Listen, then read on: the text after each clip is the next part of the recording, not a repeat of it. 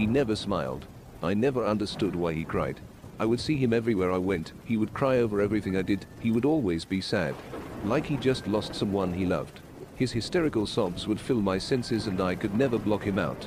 His woeful eyes, dull and glazed over, would stare in my direction, but never directly at me as he heaved for breaths between his trembling tears.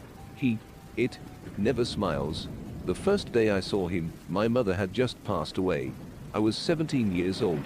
I had lost my mother to a fire at my high school, which claimed nine lives, including that of my mom.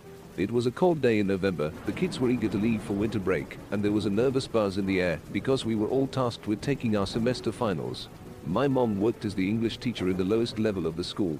We all liked to call it the dungeon because the classroom was really in the basement, where all the water lines and gas lines line were exposed against the concrete walls. But our teachers and school staff insisted we call it the lower level, due to the terms that the dungeon caused a lot pencil and sharpie graffiti being left on the staircase down.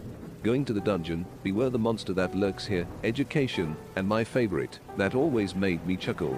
Written in big bold letters solitary confinement. I was in my science class that morning, working in a small team, dissecting baby pigs and identifying their key organs. This was our semester final for the class.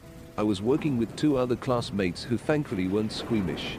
We all thought it was actually kind of cool once we got past the overwhelming smell of formaldehyde. We were removing the heart of the pellet when the school shook, immediately followed by a deafening explosive noise and a shower of water. Our teacher, Mr. Smick, rushed us out of the classroom and tried to get us down the hall to the left, past the dungeon. I rounded the corner of the science room's door and my heart sank. I was greeted by the dungeon's door blown off its hinges, it laid against the opposing wall. The space between the door and door frame was filled with an inferno, raging from my mom's classroom. I don't know what I thinking when I ran into the fire. I don't know if I thought I could save her or if I was just running in there to see what happened. I don't know, but I descended the staircase through the flames. Immediately past the door, the fire was no longer burning. It was actually almost cold once I reached the bottom step. I heard someone crying in the room, though it was pitch black aside from a small window that lit the desk where my mom was sit while she taught class. I searched for this crying person in the dark for a short time, gagging on the smell of burning flesh and hair, before I recalled my cell phone had a flashlight app. I opened the app and immediately wished I hadn't. Burned bodies and their unattached limbs litter the floors. Some were smoldering like paper, a thin line of bright red. When you visit Arizona, time is measured in moments, not minutes. Like the moment your work stress disappears as you kayak through the canyons. Or the moment you discover the life changing effects of prickly pear chocolate. But nothing beats the moment you see the Grand Canyon for the very first time. Visit a new state of mind. Learn more at hereyouareaz.com. Everybody in your crew identifies as either Big Mac Burger, McNuggets, or McCrispy Sandwich. But you're the filet fish Sandwich all day. That crispy fish, that savory tartar sauce, that melty cheese, that pillowy bun. Yeah, you get it every time. And if you love the Filet-O-Fish, right now you can catch two of the classics you love for just $6. Limited time only. Price and participation may vary. Cannot be combined with any other offer. Single item at regular price. Ba da ba ba ba. Pulling up the black skin and turning it into ash. I heaved at the sight. That mouth-watering feeling crept into my head as it does when you're about to throw up. But I held it in. I averted my attention to the crying, which seemed to be coming for the overturned desk in the corner of the room. That has to be my mom. She's still alive. I ran to the desk, almost tripping over the chest of one of the victims of the fire. I heard someone yelling at the tops of the stairs for me to come out because they had detected a gas leak. I wish I had listened. I almost reached the desk when I looked down at another body. This one was slightly larger than the rest. It didn't take long for me to see this was my mom, missing the right side of her face. Her eyes are milky white and her jaw opened wide. She, she had no arm or leg. Dead. My mother was dead at my feet. The crying erupted from behind the desk again, no audible words. Just sobbing. I left my mom's side to help this person. I hadn't fully dawned on me at this point that no one could have survived this disaster. The crying was filling my head, it blocked out the sounds of the fire alarm, everyone screaming for me to get out. It was like I was lost in a daydream, and the crying was the forefront focus of such. It blocked out everything. I got to the desk, shined my light behind it, and illuminated a figure curled up in the corner. He had blackened skin like the rest of them, almost no hair.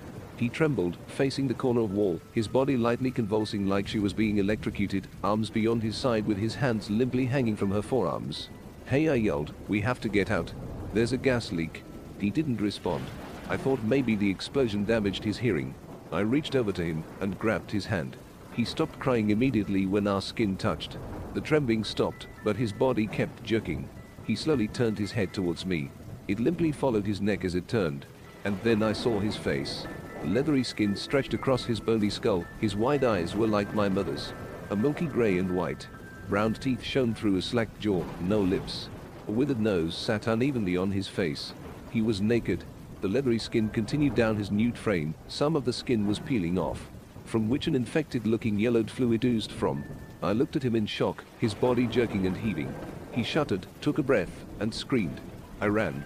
For the next year I became reclusive. I dropped out of school that winter and moved to Florida with money I got from my mother's death, never wanting to feel the cold on my skin again. I thought maybe I could continue my life where no one knew me or my past. And maybe, just maybe I could escape the screaming in my head from that thing in the school. Florida was great for a short time. I lived in an RV by myself on a private lot in the Everglades.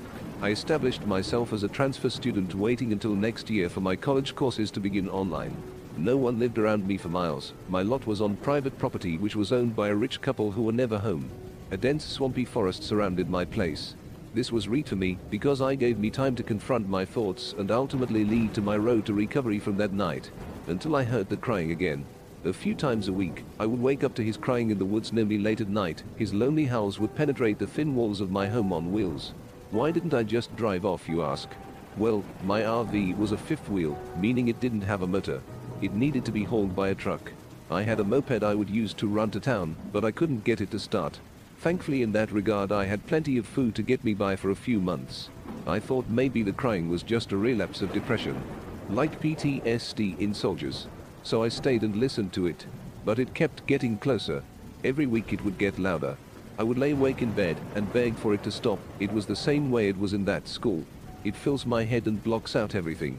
A few nights ago I saw him, curled up as he was before, with his hands slightly away from sides, trembling, shaking just beyond the tree line no more than a few feet from door. He grew visibly closer every night from then on the uncontrollable sobbing creeping ever closer to my home. The wailing filling my nights to point of me no longer being able to sleep. I could only sleep in the day. The day was safe. Last night, he was looking in my window. I had fallen asleep late that day. About 3 p.m., I was working on a project all morning, setting up a classic tin can tripwire to let me know if something or someone, or if he was within five feet of my door. I had it put together and set up by lunchtime.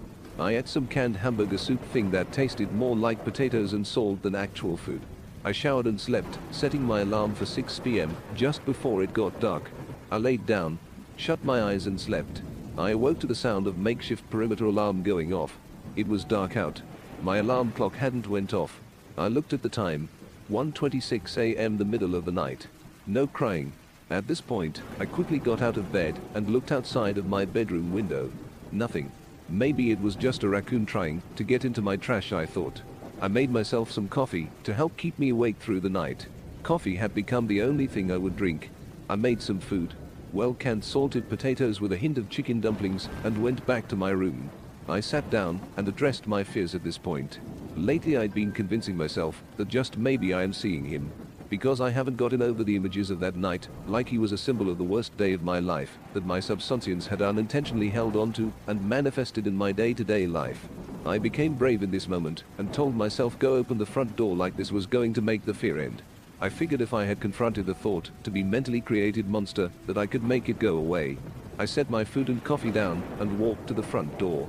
And there he was, an eruption of screams shook my house. His face was clearly visible against the glass of my window. My kitchen light shone through on his face, his jaw was chattering, gaping and closing between breaths. His breath left a fog on my window, his eyes staring straight ahead at nothing. He quivered violently against the outside wall. He was real. I screamed at him. No real words came out. But I was angry. I was sick of not sleeping. Not having my life, I moved across the country to get away from this and here it was seeming dying on my front door. Leave me alone. I yelled and sobbed at it. Leave me alone, please. It kept screaming outside of the house. But it started to move. Standing upright, it walked in slowly sporadic movements towards my door. It arched awkwardly backwards, tearing the skin as it stood. Yellow liquid seeped from the wounds. Leave me alone, I yelled again. It reached my door.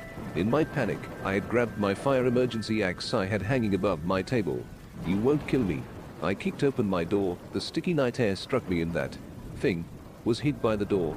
It whirled backwards, a feral gasping yell emitted from behind its teeth. I was going to kill it now. I stumbled outside, falling down the steps in my rush. I quickly got up, face to face with it. Still it cried and screamed and heaved and shook in front of me. Its milky eyes still looking beyond me. Hands outstretched. I swung my axe, burying it deep in its side, pus spewing from my axe. It stopped crying and looked at me. I froze in fear and we stared at each other. I killed it. I killed IT. I thought to myself. It reached its hand up to me gently gripping my arm and it spoke. Please kill me. It removed the axe with its other hand and brought the blade to its neck. Kill me now and put its hand on my face. Everything went black for moments and I swung my axe again. Kill it was all I could think. My axe hit something solid. I regained my vision. I was in the dungeon. I looked to my left and saw my mother teaching her class, and she saw me. The entire class saw me. I looked at my axe buried in the gas line now leaking propane. On my mom's desk sat a single burning candle. I let go of my axe and ran to the desk to put it out. But I was too late. The classroom exploded. It shook the entire foundation. I fell behind the desk. My body was immediately charred from the blast and bones broken, but I survived. My mom laid there blown to pieces, but still alive too. I walked the best I could to her, my body burning. I took trembling steps towards her and held her hand. Her only hand. Mom. I sobbed, Mom, I'm sorry. I cried over her. I love you, she said. She tried to smile, but she was missing most of her face. A flame from her leapt off of her clothes and seared my eyes. I couldn't see. I curled up in the corner of room behind the desk, my arms at my side because they were covered in my mom's blood. I didn't want to touch anything, my hands, me, I killed my mom. I shook in the corner, screaming in pain and sorrow. Someone spoke from behind me. Hey, he yelled, we have to get out. There's a gas leak. And he grabbed my hand. I turned towards him and realized he was me. And I am the monster. I screamed and he ran.